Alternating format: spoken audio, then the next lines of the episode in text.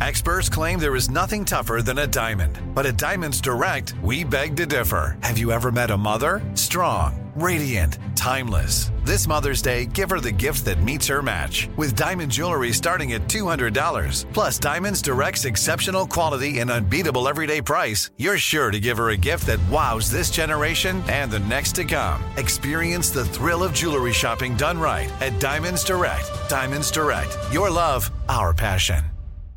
This is your moment, your time to shine, your comeback. You're ready for the next step in your career and you want an education employers respect. So you're not just going back to school, you're coming back with Purdue Global. Backed by Purdue University, one of the nation's most respected public universities, Purdue Global is built for people who bring their life experience into the online classroom. Purdue Global, Purdue's online university for working adults. Start your comeback today at purdueglobal.edu. Live Nation presents Concert Week. Now through May 14th, get $25 tickets to over 5,000 shows. That's up to 75% off a summer full of your favorite artists like 21 Savage, Alanis Morissette, Cage the Elephant, Celeste Barber, Dierks Bentley, Feid, Hootie and the Blowfish, Janet Jackson, Kidz Bop Kids, Meghan Trainor, Peso Pluma, Sarah McLachlan. Get tickets to more than 5,000 summer shows for just $25. Until now through May 14th. Visit LiveNation.com slash Concert to learn more and plan your summer with Sean Paul, Sum 41, 30 Seconds to Mars, oh, and Two Door Cinema Club. This is Talia Schlanger, and you're listening to Here's the Thing from iHeartRadio. There are some people you just can't help but fall in love with when you see them on TV. Amy Schneider is one of those people. She won a lot of hearts and a lot of money when she took Jeopardy by storm earlier this year and became the most successful woman in the show's history. Schneider held a 40 game winning streak, which is the second longest ever, and racked up an incredible $1.3 million in winnings. But it was Amy Schneider's warmth and charm behind the podium that quickly endeared her to Jeopardy audiences around the world. Schneider is back now, competing in the Jeopardy Tournament of Champions this month. But before we get to that, I wanted to know what it was like for her the first time the phone rang and a voice on the other end said, You're going to be on Jeopardy! It was the fall of 2020, and you know, it was something I'd been trying for for a long time. And I got a text, and it was like, "Hey, this is John from Jeopardy. Do you have time to talk this afternoon? It's it's good news." And so I, you know, pretty much knew what it was, and you know, we talked, and and he said that I was going to be on the show. Yeah. So you had been auditioning for years. What do you think it was this time that made you successful? Yeah, I mean, I think, you know, to an extent, I don't know. That's the, the secrets of the Jeopardy casting process. But I definitely think a big factor was that it was the first time I had reached the sort of in person, although it was over Zoom auditions, since I transitioned. And uh, I realized looking back on it, I mean, even when I just look at like old pictures of myself, some, you know, the occasional old videos of myself, like I'm just so closed off and so like, you know, not wanting to reveal anything about myself and, and not wanting to give anything away. And that you know is not the case anymore and that's that's not how i am now that i've transitioned and so i think i was just much more like lively and engaging to them you know to be on camera than, than i had been in the past Oh, that's so interesting. I mean, I'm sort of stunned by that right off the bat that it's bringing your full self to the table is something that allowed you to achieve this lifelong dream. Yeah, no, and, and that's been like a sort of just unexpected lesson of transitioning that, that I think can apply to a lot of people is that like you know, I just thought it was something I had to do and it was going to make my life harder in a lot of ways, but I just needed to. But then it's it's made my life easier in a ton of ways that I just didn't think about and didn't expect. You know, that when you're being yourself in whatever you're doing, you're you're just more successful at it and things come easier and that's that's not something I expected to happen. Wow. It's so it's beautiful, and I want to talk a little bit more about that about the transition later and about that mm-hmm. part of mm-hmm. your life. But first, so you get the call from Jeopardy from this text message in the in the afternoon. How long is it between the time that you find out that you are going to be a contestant on Jeopardy and the time that you actually have to pack your bags and and go walk into that studio? Yeah, so generally it's like three or four weeks. Like coming down in three weeks, that'll be the date you tape your episodes. And I, I did. I flew down to LA And then that afternoon, they called and they were like, "Hey, there's been an issue, like negotiations with the union over COVID, you know, protocols or whatever, and so we're we're just going to have to cancel taping, and we'll reschedule you for a few weeks later." So I, I flew back home, and then in the intervening time, Alex passed away, and so you know, obviously everything was kind of up in the air. And they eventually, for for me and a few other people that were kind of in my position that had been rescheduled a couple of times, they decided to just put us on hold until they were sure things were stable and they wouldn't have to reschedule us again. But they didn't they didn't actually tell us that. So I was just like waiting a year being like, am I is this really going to happen? Are they like have I been tricked? Did I dream that? It was a weird interlude there. Did you say a year? Yeah. So wait a minute. You've achieved your dream and now you have to wait a year. Tell me, what are you doing in that year? Are you preparing yourself? Are you giving up hope? Uh, a combination of all of this? Yeah. So, I mean, I guess what I'd say is that, like, the way the Jeopardy audition process works is that once you get to that last stage, they just tell you, okay, you're in the you're in the pool for the next 18 months. And in that 18 months, you might get a call to be like, hey, you're on the show. And if you don't, then you didn't start over from the beginning. And so it was not the first time in my life that I'd been in that kind of state of this might be happening soon. Mm-hmm. So, you know, and I was just doing kind of what I've always done, which is basically nothing too intense, but mainly just like during my downtimes going through old games online, old questions, and just sort of looking for things that I was consistently not knowing or you know patterns of things that that they focus on that that might be unexpected. Like you know they talk about like Edith Wharton and Henry James and like turn of the century authors like a lot more than most people. Or you know they have these weird kind of like you know things that they're they're disproportionately focused on. So yeah so i mean like that's just something that i've you know done off and on for the you know 12 13 years that i've been auditioning. And so i just you know kept doing that Wow. So you've been preparing for this a, a, long time. And I think probably your whole life building up this brain network. I want to know what else. Like, are you reading encyclopedias? Are you keeping up with the news? Are you calling friends? What are you doing? Yeah. One thing I'd say is that apart from the like going through the old Jeopardy games, like I'm not doing much like specifically studying for Jeopardy. Mm-hmm. I've just always been just sort of curious and wanting to explore and, and find out new things. So, like, you know, for you know, as long as it's been around, when I'm procrastinating at work, one of my things I'll do is just kind of go to Wikipedia and sort of just like click around and, and find something interesting and then and read up on it. Mm-hmm. I mean, I've always been a big reader. Sometimes starting in my like mid 20s, I really like started gravitating towards history and reading a lot of that. And that's that's true to this day. That's like probably like 50% of what I read. And so that too, I, I think history turns out to be really useful for Jeopardy and you know life because it kind of touches everything. Like you know everything. You know, a, a good work of history will tie into you know economics and politics and science and gender relations and art and and everything else can you know fit into that. Oh, for sure. Now, there's a pattern that I think is really interesting. You studied computer science. Ken Jennings, who's the current host of Jeopardy and the longest reigning champion, also studied computer science. And Matt Amodio, who is now below you as the, the third longest streak in Jeopardy mm-hmm. history with 37 wins, also has a PhD in computer science. Mm-hmm. I found that really surprising because you don't think of that as a subject that a lot of questions are about. But do you have a theory? Is there something about the computer science brain?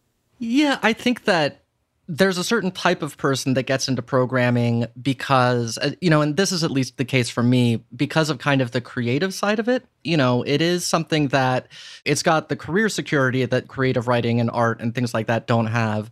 But at the same time you are kind of starting with a blank page and being like make a thing. That's why some people get into it. Some people just have these really like orderly logical minds that fit well to it and, and those i don't think are going to be as well suited to jeopardy.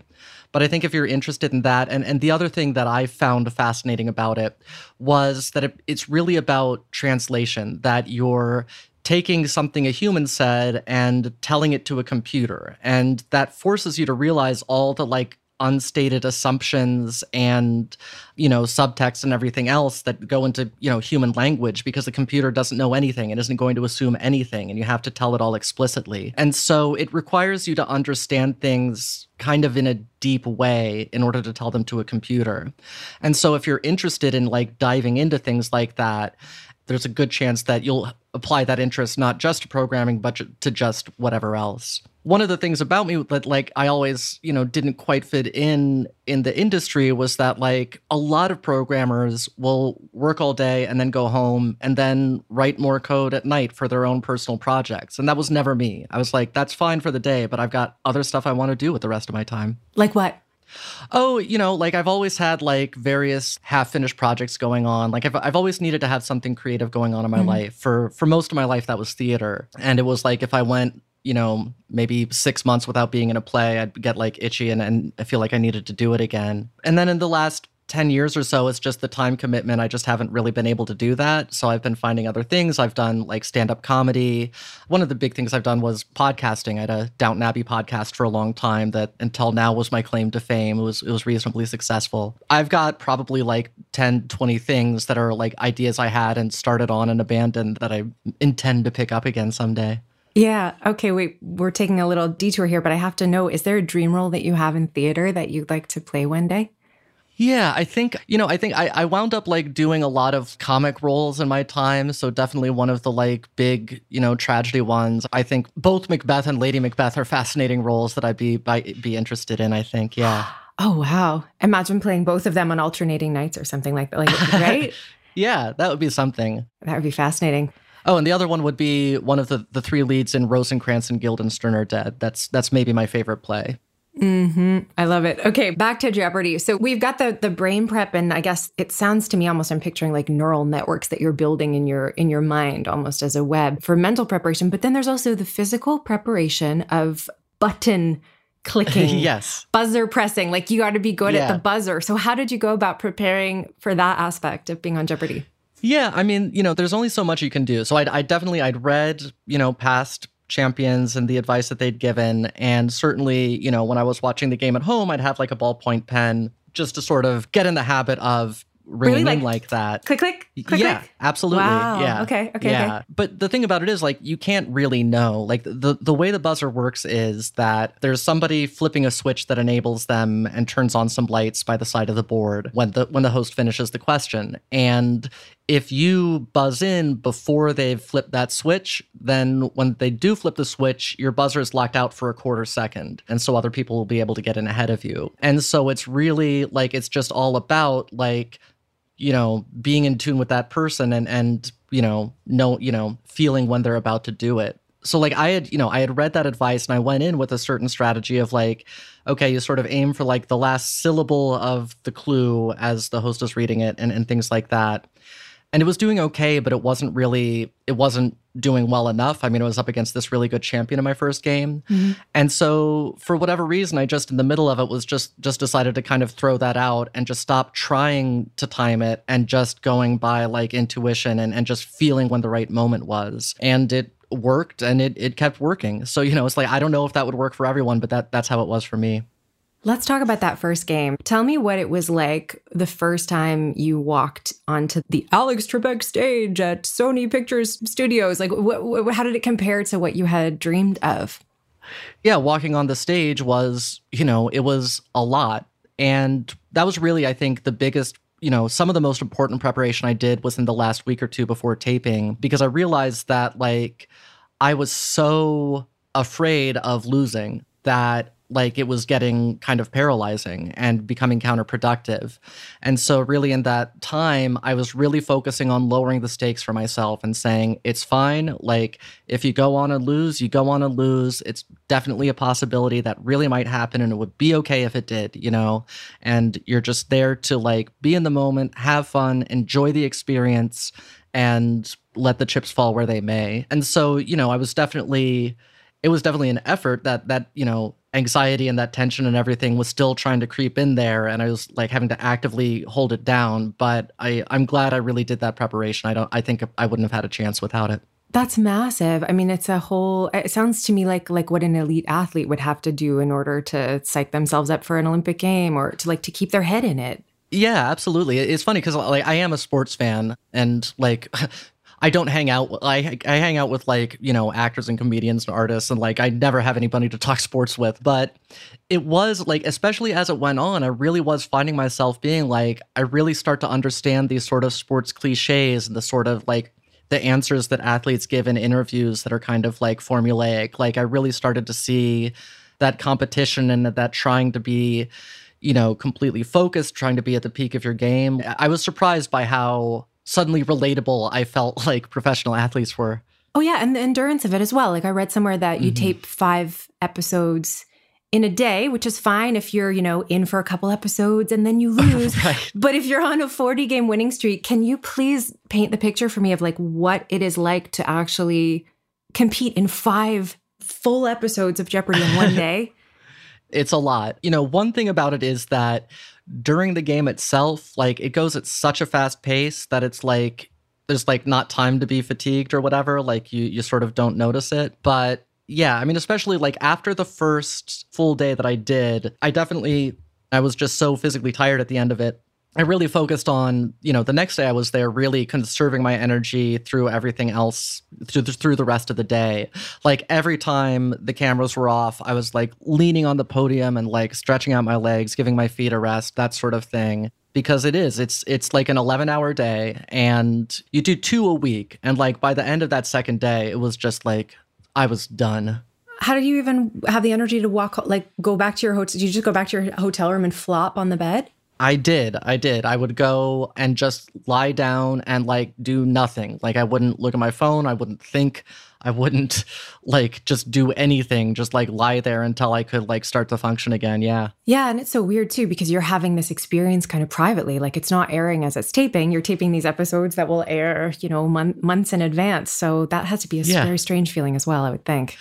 It, it definitely was. I mean, I think overall, I'm I'm glad that it worked that way. I think you know, a few things. Like one is that I was really bummed as it was leading up to my final episode because I knew I was like, oh, all these people are going to be so sad that I lose, you know? And so if I had, if my episodes had been airing and I'd sort of had that pressure of like knowing that people were like rooting for me, that that would have made it harder, I think. Mm-hmm. And I think that, you know, and it also like, and there was no studio audience. It was just the other contestants and the crew. And so that also made it easier to just ignore the cameras and and not worry too much about that stuff. But then when I was at home and and and you know, and then in the weeks after I was done taping and leading up to the airing of the episodes, that was really strange. You know, I had told a few people, probably more than I really should have, but you know, still it was it was a secret from a lot of people. And it was just like I knew I had done this historic thing and I knew that this was going to be a huge deal and, you know, kind of a life-changing thing. And yet nobody knew about it and I couldn't talk about it. It was it was really weird.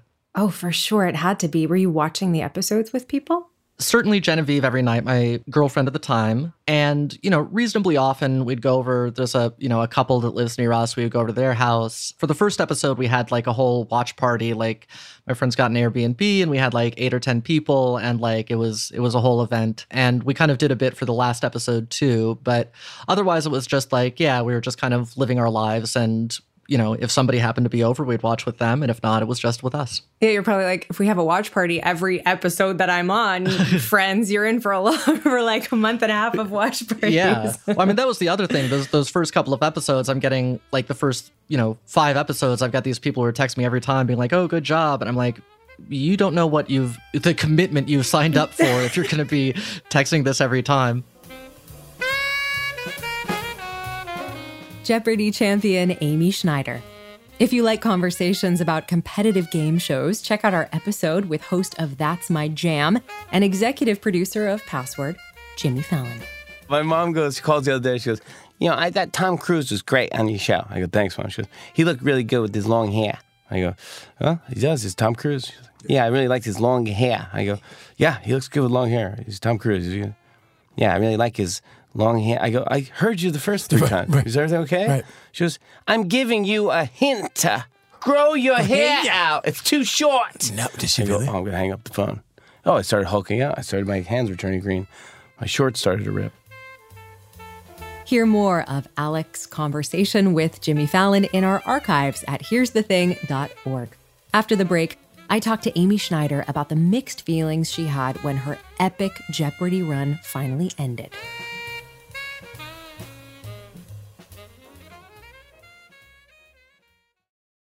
This is it. Your moment. This is your time to make your comeback with Purdue Global. When you come back with a Purdue Global degree, you create opportunity for yourself, your family, and your future. It's a degree you can be proud of, a degree that employers will trust and respect.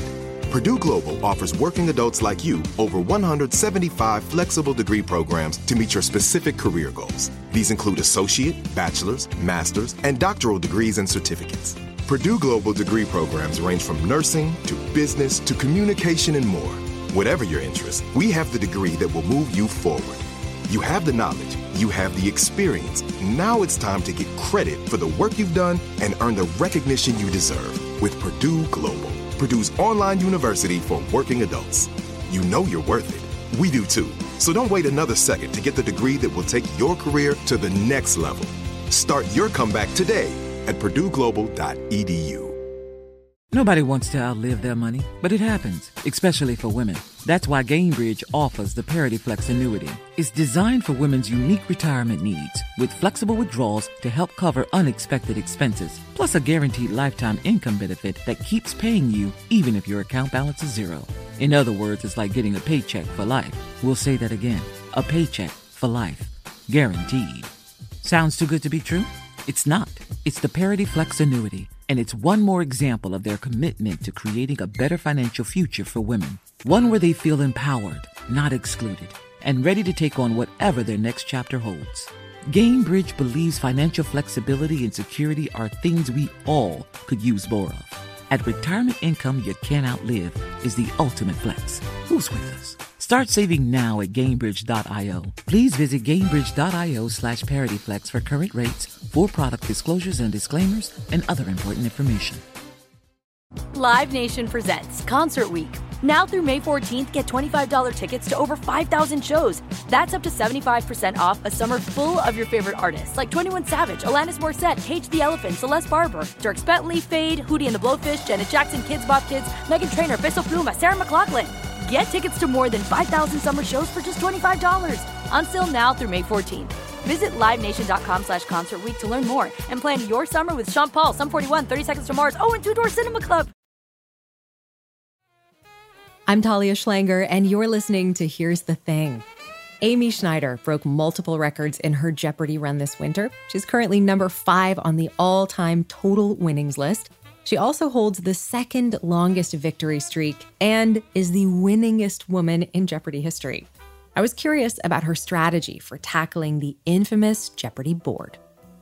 the one sort of like specific strategy thing I had was to like go after categories that I felt weaker in first so that there wouldn't be as much money at stake if there was a daily double. But beyond that, my sort of meta strategy or the, the way I was thinking about it was I just want as few things to think about as possible. So I didn't do too much about like thinking about like you know a lot of recent champions have gone for the higher value you know amounts first or like jumping around to keep people off balance or things like that and and I didn't want to do that for a couple reasons one is that you know it, it was an extra thing to think about and it would you know I wanted a simple just like choose the next clue in the category and then I don't have to think about and make that decision. But the other thing is I've been watching the show my whole life and I know that it makes the show better. And you know, I loved the show and I I knew it had been having a tough time and especially as I was going on, I just like I wanted to serve the show and, and put on a good show and, and, entertain the people at home. And I, I knew that they would appreciate that. You did. I think people really fell in love with you. My folks would tell me about you all the time like how, how like they uh, and they're they're not alone like so many people really just fell fell in love with you and i think really enjoyed rooting for you and it's probably weird to analyze yourself in this way but i mean you've watched yeah. yourself on the show I, I, don't know if you have a, a take or an idea about w- what that is yeah i mean i i do i think that you know, I definitely had like debated going in about like how I was going to present myself in, in certain ways and uh, like around my femininity and my voice and different things like that. And also, you know, just in general, how do I want to be on TV? And I eventually decided, partly in that, like, don't give myself too many variables, was just like, I'm just going to be myself and be as just like authentic as I can be. And because if I did that, then I knew that I would be okay with how I came off on TV, whether or not you know people liked it or connected with it or whatever you know and so i wasn't really worrying about whether i'd be connecting with people or not i was just focused on you know ignore that stay in the game be myself and what'll happen happens. And I think absolutely I think that people saw that and, you know, saw that they were seeing like the real me and and that's what they responded to. Yeah, regarding your your voice and your choice to speak in your natural speaking register, can you explain to me like have you done gender affirming voice therapy in your outside of Jeopardy life to speak a bit differently? I did. It was it was a few years ago earlier in my transition and if I was put to it, I could like speak in a more feminine voice. It's about like just first of all it's just like, you know, speaking that higher pitch, but there's also other things about like being breathier, like speaking more in your head and less in your chest, doing more up talk and being more pleasant that way and that sort of thing, which I right. kind of do naturally anyway. And that was my intention was to do that because I really, you know, I going into this in particular, I really didn't like my voice. I didn't like hearing it. I, you know, I'd done a podcast. I was used to hearing it, but I never liked it. Mm-hmm. Getting called sir on the phone would like really like bum me out a lot and all those sorts of things. And so I, I really couldn't imagine like not doing that feminine voice on TV until like the days leading up to it. And it just suddenly felt wrong in, in ways that I couldn't quite define to myself at the time. But it was the right decision. I think that for one thing, like, it kind of forced me through that dysphoria and that dislike because everybody liked me fine. And it wasn't the big problem that you know it's that was in my head. And the other thing that i realized afterwards that i think i was subconsciously thinking about is that you know this is how most trans women's voice sounds. Like changing your voice is is doable but it's like really hard and a really weird thing to do. And it's a very i think most trans women like give up on it because it, it just feels so unnatural and awkward. I knew that trans people would be watching me because I watched trans contestants on Jeopardy and like really like focused in on them. And so I wanted to I didn't want to give them like too high of a sort of standard to reach, if you will. I didn't want to give them this ideal that might feel less attainable to them. Wow.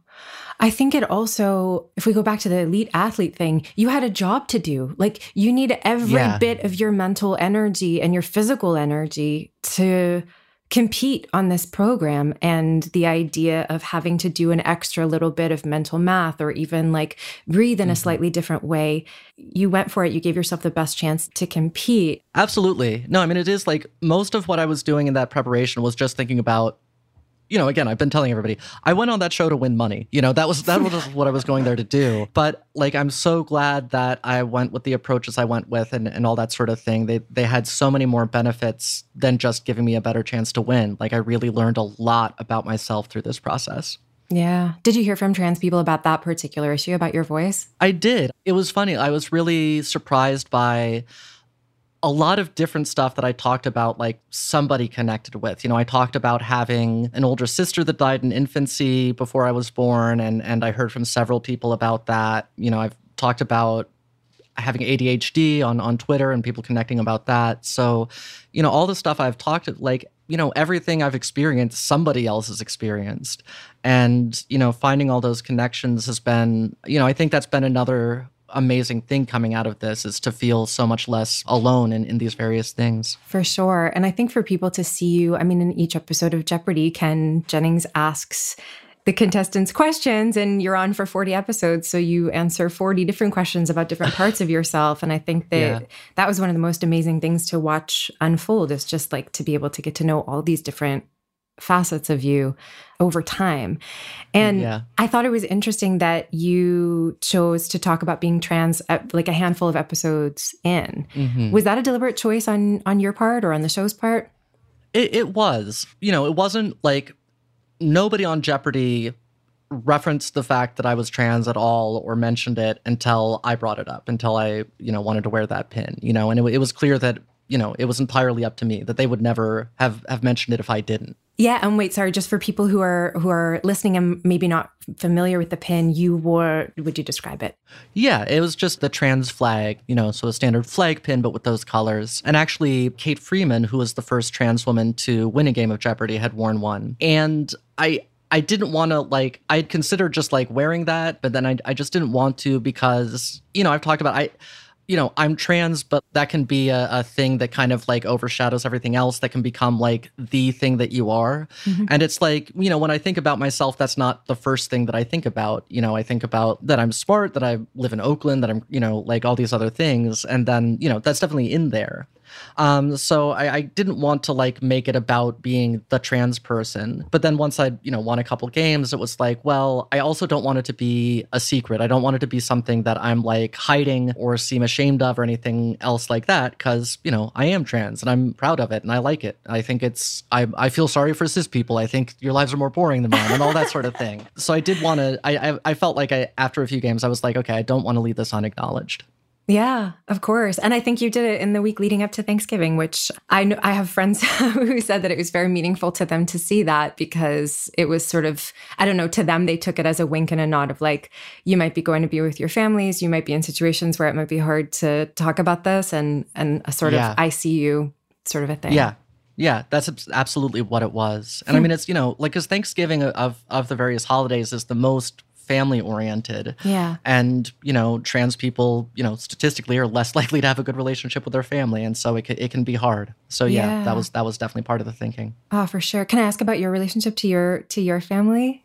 Mm-hmm. You know, it's good. My mom, there was a little bit of like hesitation or something like that but she was always accepting of me when i when i came out to her you know just sort of resistance on like changing pronouns and things like that but like not a big deal and and that's all been good for for years at this point. And yeah my my dad had passed away before i came out and you know i'm not you know to be honest i'm not sure how that would have gone and so you know we'll we'll never know. But my brother's great and always has been and always will be so if we come back to the game itself and playing Jeopardy, being in the studio, these, you know, five show tapings in a day. Yeah. Did you surprise yourself with how much you knew or with like with answers to questions that you were like, where did that come from in my brain? I mean, I guess I wouldn't say that I sur- there was definitely cases where I was like, I don't know how I knew that, but that didn't surprise me. That happens to me like in my life. Like I'm, you know, hmm. all the time I'm like, where did I learn that? You know, like especially as the show was going on, I remember specifically like one time our, our friend Will being like, how did you know that? And I'm like, I read it somewhere once. I don't know. Like, and it stuck. Like, how do I answer that question? Yeah. Yeah. Yeah. Yeah. Yeah. Well, does it, do you feel that you have a photographic memory or is it something else? It's not photographic for sure. God knows I lose my phone all the time and, and all sorts of things like that. Like I'm bad at remembering people's names and faces. But, you know, there's something about the way my brain's set up that like is just well set up. I, I think for like kind of like trivia facts. I don't know why, but those things stick in my brain pretty well. And I think that part of the reason at least is that sort of like wanting to dig into things that I talked about. Like I'm no good at remembering like years or like these sort of like specific things that are kind of like arbitrary and don't really matter. Mm-hmm. Um, but like things that I can tie into a story and like, you know, this is what was going on in the world at that time, or this word, you know, it has these etymological things that it, it comes from these languages or or whatever else. Like if you learn something and then kind of dig into it more, then that thing will stay. Yeah. Are there any answers or questions that still haunt you from your time there? Yeah, I mean, obviously, the last one when I lost uh, is definitely one I'll always think about. And th- there was another one that I think was in that same final episode where it was a, a football question. And the answer was Johnny Unitas. They were showing Johnny Unitas on the screen. I thought Johnny Unitas, and then I rang in, and my mouth said Joe Namath, and I was just like, "What? What? How? Uh. What? How did that happen?" And, and I know there are a few others. I remember a couple times watching where you know I'm watching the episode and I'm being like, ring in. Why am I not ringing in? I know this, you know, but oh. yeah. On that last episode, can you tell me a bit about the mixed bag of feelings that were probably part of it? Because I imagine one of them maybe was relief a little bit. It sounds grueling. Yeah, yeah. No, I mean definitely like the first thing was just like loss and sadness. Like it mm-hmm. was it really hit me hard in that like first moment, you know, and then my my second thought of that after that was like, you know, keep it together, like don't you know, I really like Matt Amodio talked about when he lost, he really wanted to make sure that the person who won was getting the focus on them and you know that it wasn't about his loss and it was about their win because it's such a big thing for them. And so I, I wanted to like you know be doing the same. But then shortly after i had the thought I don't have to come up with any more anecdotes to tell Ken, which was, you know, a good feeling. And I don't have to keep leaving, you know, Genevieve and Meep every week. And like I can get back to my normal life and all those sorts of things. I mean, I can't imagine how Ken Jennings did what he did. I was still so far away from his streak. And it just like, you know, I always respected it. And now it just blows my mind. Yeah, 70 plus episodes, something like that. Yeah, I, know, I can't yeah. remember the exact number. Did you have a good cry though? Did you have did you let yourself cry at some point? So I, I was walked back to where the other contestants were hanging out in a in a parking garage, and In a parking garage. Very yeah, that was Yeah? for for social distancing. That Oh, that was the place they could find. And so uh, one thing was on the way over. You know, I was clearly struggling a bit, and the crew member who was walking me said, "It's it's like the end of a a show, uh like a play. You know, we've all been working together, collaborating to put this thing out, and it's just suddenly like gone." And I really appreciated that. I realized that was the exact feeling I was having. And that also comforted me a bit because, like, you know, that's not when you think about when you go remember a play. You remember the run of it. You don't remember that sadness at the end. But so I did like then and I sort of like, you know, said hi to the other, you know, contestants and did a little small talk like that. And I was like, hey, I got to go to the bathroom. And then I went in the bathroom and I cried for a couple minutes and I let that go, you know, and then pulled myself together and came back out. But yes, I did. I knew I needed to. Oh, for sure. I can't imagine the release of that. I also Yeah. read somewhere that you gave thank you notes to the crew. Is that true? it is. I, not I know. I- surprised, Amy. yeah. No, I, I just, I mean, first of all, they're all great people. Like, Mm. you know, I wasn't expecting them not to be fine people, but I was really impressed by basically everyone there. And then it was, you know, it was such an intense experience, and they were the only ones that were there with me through it. And like, there were definitely several occasions, like that last one, where they just said just the right thing at just the right time. That was was really what I needed to hear, and I just felt like I had to like let them know how how much I appreciated them. That's Amy Schneider. If you're enjoying this conversation, be sure to subscribe to Here's the Thing on the iHeartRadio app, Apple Podcasts, or wherever you get your podcasts. When we come back, Amy Schneider shares her perspective on the rash of anti trans legislation on the rise across the country.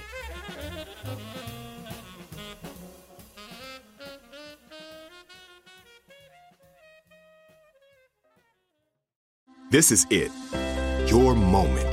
This is your time to make your comeback with Purdue Global. When you come back with a Purdue Global degree, you create opportunity for yourself, your family, and your future. It's a degree you can be proud of, a degree that employers will trust and respect. Purdue Global offers working adults like you over 175 flexible degree programs to meet your specific career goals. These include associate, bachelor's, master's, and doctoral degrees and certificates. Purdue Global degree programs range from nursing to business to communication and more. Whatever your interest, we have the degree that will move you forward. You have the knowledge, you have the experience. Now it's time to get credit for the work you've done and earn the recognition you deserve with Purdue Global, Purdue's online university for working adults.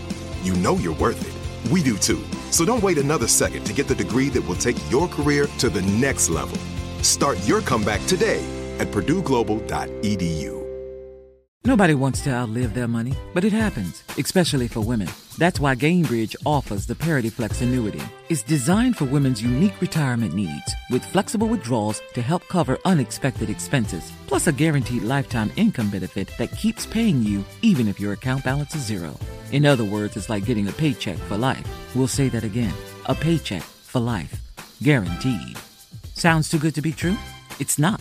It's the Parity Flex annuity, and it's one more example of their commitment to creating a better financial future for women. One where they feel empowered, not excluded, and ready to take on whatever their next chapter holds. Gainbridge believes financial flexibility and security are things we all could use more of. At retirement income you can't outlive is the ultimate flex. Who's with us? Start saving now at Gainbridge.io. Please visit Gainbridge.io slash ParityFlex for current rates, for product disclosures and disclaimers, and other important information. Live Nation presents Concert Week. Now through May 14th, get $25 tickets to over 5,000 shows. That's up to 75% off a summer full of your favorite artists like 21 Savage, Alanis Morissette, Cage the Elephant, Celeste Barber, Dierks Bentley, Feid, Hootie and the Blowfish, Janet Jackson, Kidz Bop Kids, Meghan Trainor, Peso Pluma, Sarah McLachlan. Get tickets to more than 5,000 summer shows for just $25. Until now through May 14th. Visit LiveNation.com slash Concert to learn more and plan your summer with Sean Paul, Sum 41, 30 Seconds to Mars, oh, and Two Door Cinema Club. I'm Talia Schlanger, and this is Here's the Thing. Jeopardy champion Amy Schneider's life has changed dramatically since her epic run on the show. Her social media following has exploded. She was honored with a special recognition at this year's GLAAD Media Awards. She's even had a day named after her in Oakland, California.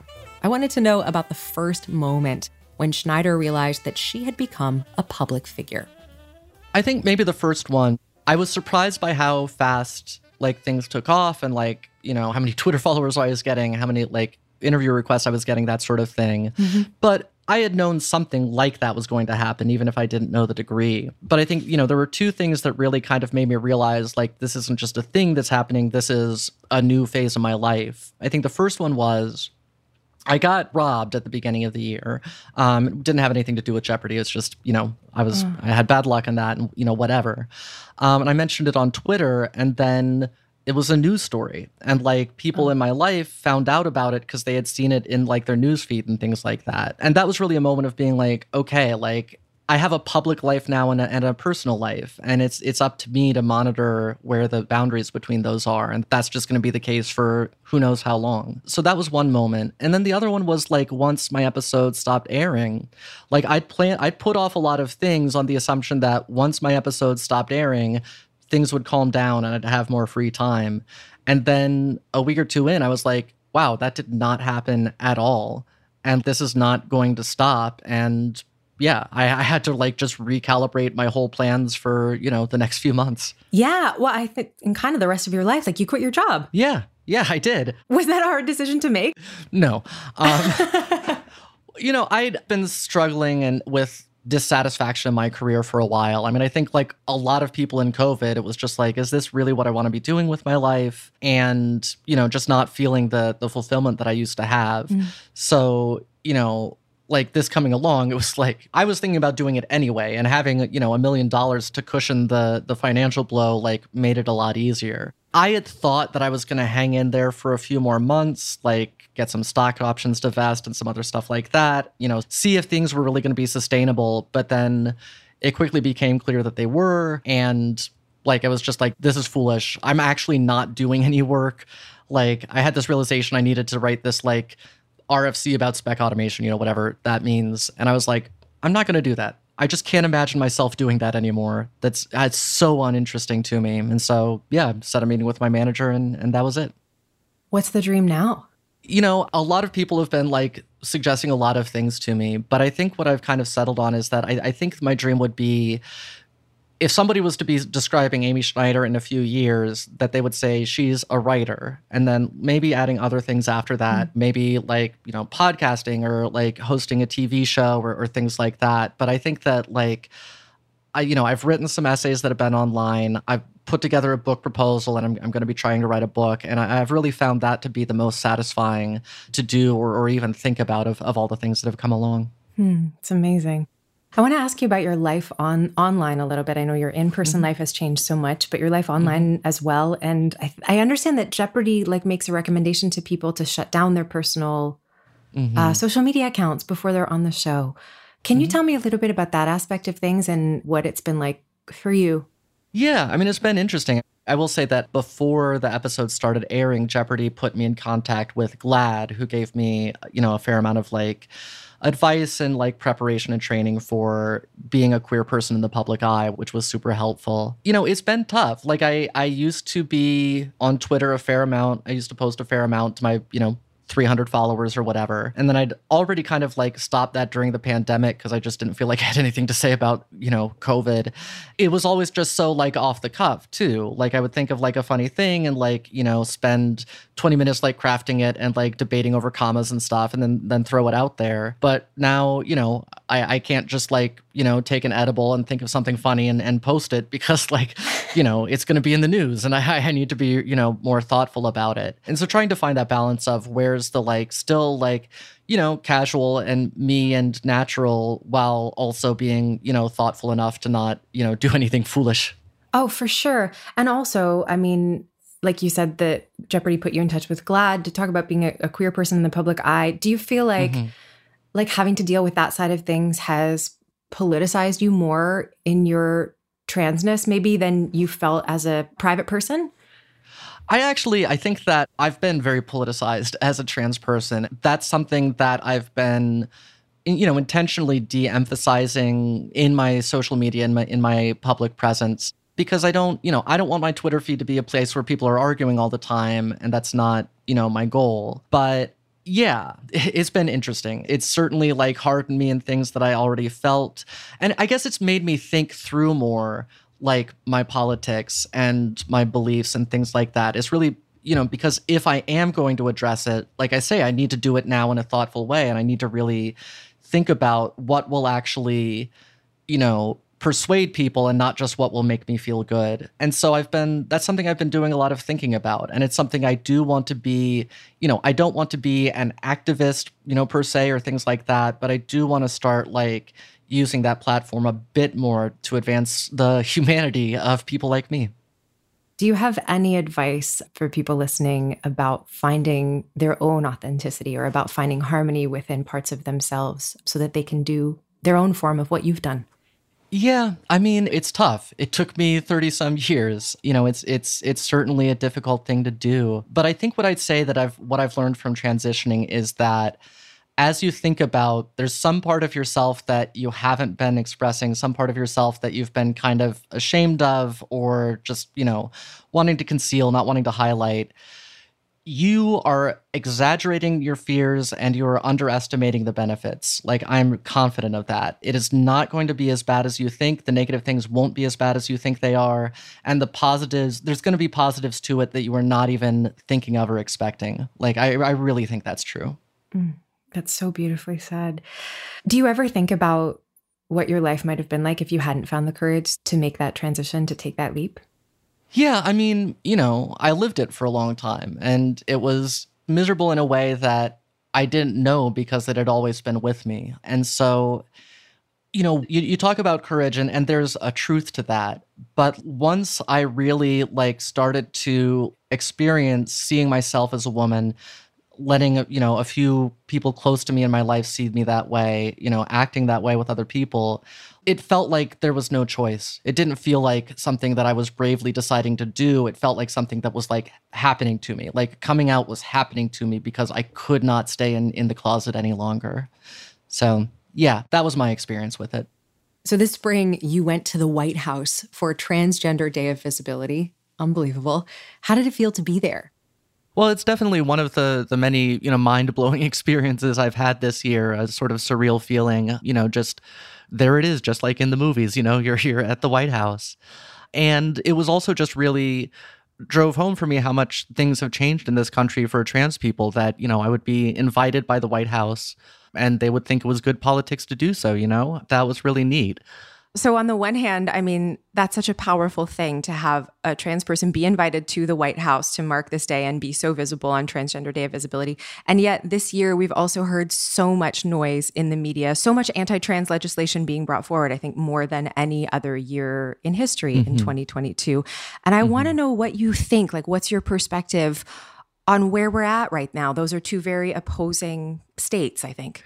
Yeah, I mean, I think that fundamentally, I'm I'm really actually quite optimistic, and I, I, don't want to undersell the sort of danger that trans people and trans children in particular are in right now. You know, the being denied gender affirming care is is will will some of them will die from that. It is life saving medical care for many people, and I know that that may be hard to understand if you you know are not trans yourself, but I I can promise you that it's true.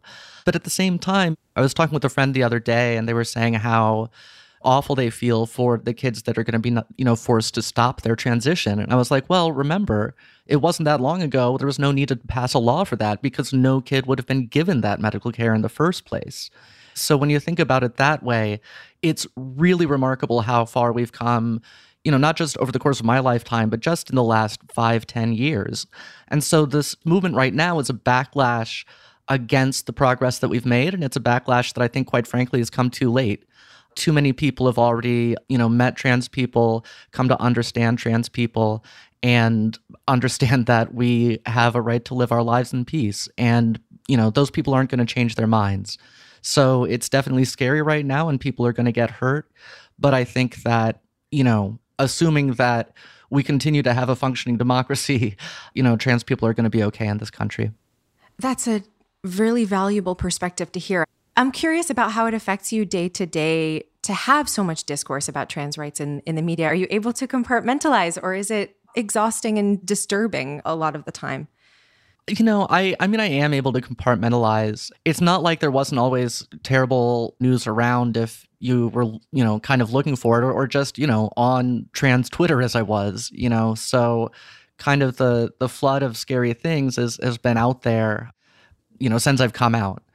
So yeah, you know, it's just something you just sort of learn that, like, yeah, there's always a bad thing out there, but there's good stuff out there too. And it's not scary, so it doesn't, you know, spread as much and it doesn't make headlines.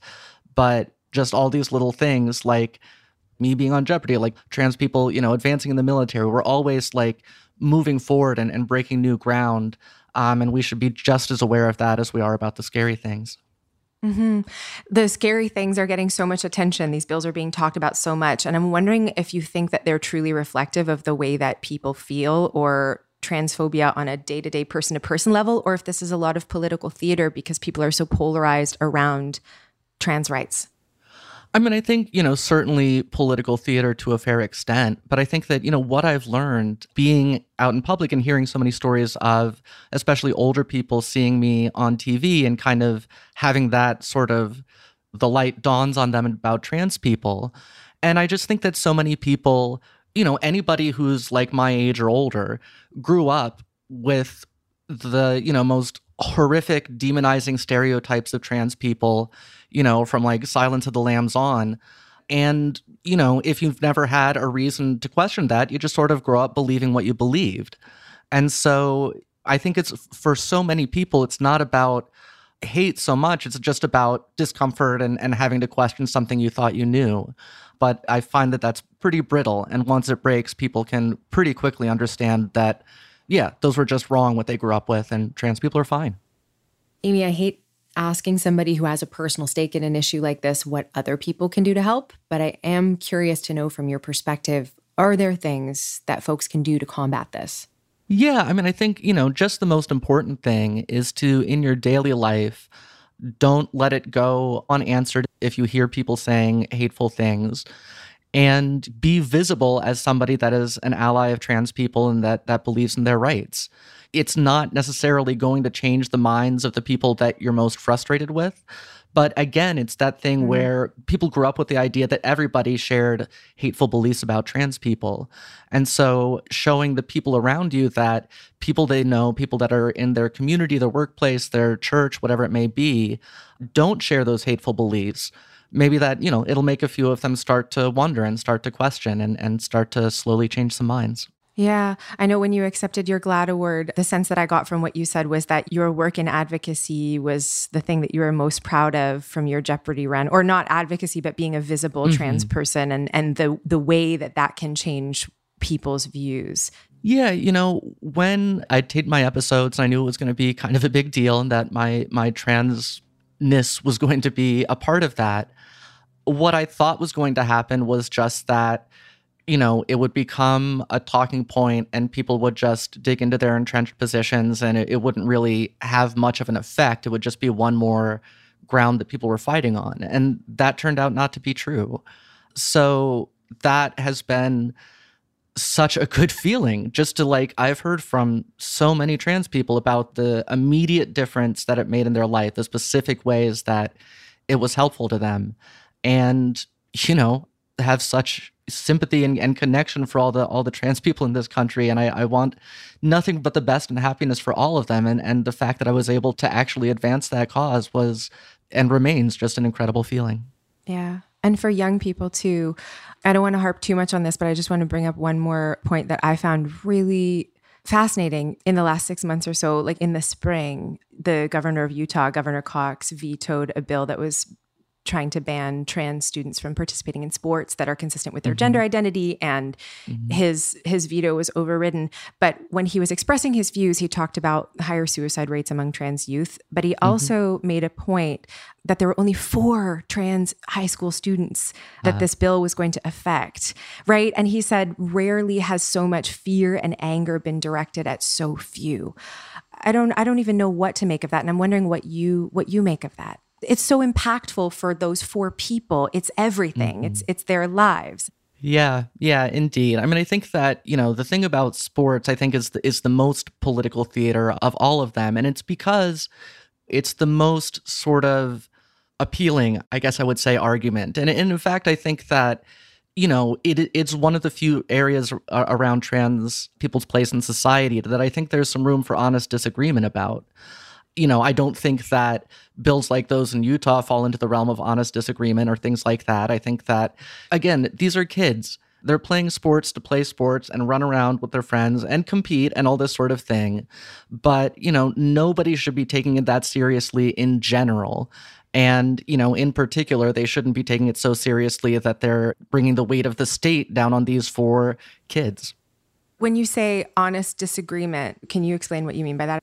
I think I mean like at the very top levels of say track and field, is there an argument to be made about what is fair and what is not? Um, you know, and I also think that it's also one of those things where it becomes incoherent because you know some people are born with certain qualities that give them an advantage. And everybody that's at the top of their field in you know swimming or track and field was born with a huge genetic advantage. And so what counts as fair and unfair is is a really hard line to draw. But i do think that that's something that people can make an argument about without actually feeling they're being unfair to trans people. But that's a very like narrow slice of the argument and it's a very nuanced point and very different, as you say, than kids in high school who are exploring their right. athletic abilities and trying to be who they are in the world. Yeah, yeah exactly. Yeah, it's a great point. Okay, let's talk about what's next for you. Everyone is very excited about the Tournament of Champions, which you're competing in. I want to know how you prepared and whether it was different than the way that you prepared for the regular season of Jeopardy! Yeah, I mean, I think it was different. To be honest, I didn't prepare as much. And the simple reason is that going into my original taping, my life was extremely boring. Um, and my life has gotten much more interesting in the past year. And I just had a lot of things mm-hmm. going on. I, had to, I wanted to go to the Toronto Film Festival and, and other stuff like that. So I kept thinking, boy, I really need to get started studying. And then it was like a week before taping, and I was like, oh, wow, I need to, to get on this. So it was kind of a, a bit of a concentrated last week there. Uh, but at the same time, I, I've always felt like, and I felt like this going into last time, that fundamentally, you know what you know, like the last minute cramming is probably not going to swing, you know, any particular game. So don't get too stressed about it. The main thing was that it was a different mental challenge this time around, partly because, like, in a sense, it was much lower stakes because I've already been successful at Jeopardy. Like, whatever happens here is not going to change that. But on the other hand, it was also, you know, first of all, everybody telling me all year that, oh, you're going to win, you're going to crush it, all this sort of thing. I'm like, I don't know. These people are really good. And it's going to be completely different playing against other experienced players as opposed to, you know, always two new people that are there for the first time. So, really, a lot of it was about trying to get back into the mindset I was last year, trying to remember how that felt to really get focused and how what was going to come into my mind, what was going to be distracting and how to how to avoid that. Who are you most nervous to face? I mean, you've got Matt Amodio and Mattea Roach, both also super champions who mm-hmm. won, you know, long streaks of consecutive games. Yeah, I mean, I think definitely Matt. I think that you know, if you look at the the Jeopardy stat heads uh, on Reddit or wherever, I think there's there's an argument to be made that that he would be considered the slight favorite over me. I also think that Andrew He, who was the person that I beat in my first game, but quite honest, was lucky to do so. You know, he he really should have gotten that final Jeopardy. He'll he'll say so. And so I know that he can beat me, so he would make me nervous as well. Are you going to have some watching parties for this tournament of champions? You going to celebrate with some friends? Yeah, absolutely. We're just just yesterday putting together a Trello board of who we want to invite. Nice. Okay. Well, we will all be rooting for you. I know I'll be rooting for you. And uh, it's been such a pleasure to talk to you, Amy. Thank you. Oh, yeah. Thank you. Likewise. My thanks to Amy Schneider. This episode was produced by Kathleen Russo, Zach McNeese, and Maureen Hobin. Our engineers for this episode are Frank Imperial and Brent Bodrick. Our social media manager is Danielle Gingrich. I'm Talia Schlanger. Alec Baldwin will be back next week. Here's the Thing is brought to you by iHeartRadio.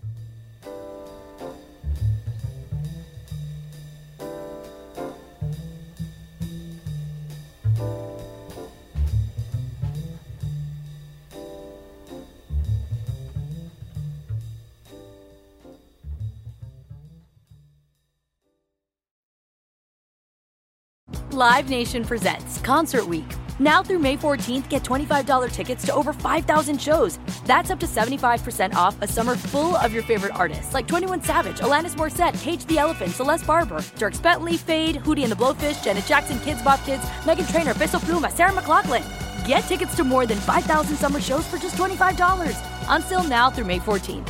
Visit LiveNation.com slash Concert to learn more and plan your summer with Sean Paul, Sum 41, 30 Seconds to Mars, oh, and Two Door Cinema Club. Are you still searching for your perfect place to call home? Well, now is the time to buy at Fisher Homes. If you're looking to move in before the end of 2024, May could be your last opportunity to start building your dream home and close before the year's end. If you're hoping to move in even sooner, Fisher Homes also has homes that are move in ready and waiting for you, where you can start enjoying the benefits of homeownership even faster. Schedule your personal tour with a new home advisor today at FisherHomes.com and make this spring the season you find your perfect home sweet home. We went from normal life, healthy child to acute lymphoblastic leukemia or B cell ALL. The St. Jude team came up to get CJ via ambulance. Shortly after that, I noticed a rainbow. It meant that there was hope. We were driving into hope. To have hope is to have your child healthy, and we have that because of St. Jude. You can help kids fight childhood cancer. Please become a St. Jude Partner in Hope today by visiting musicgives.org.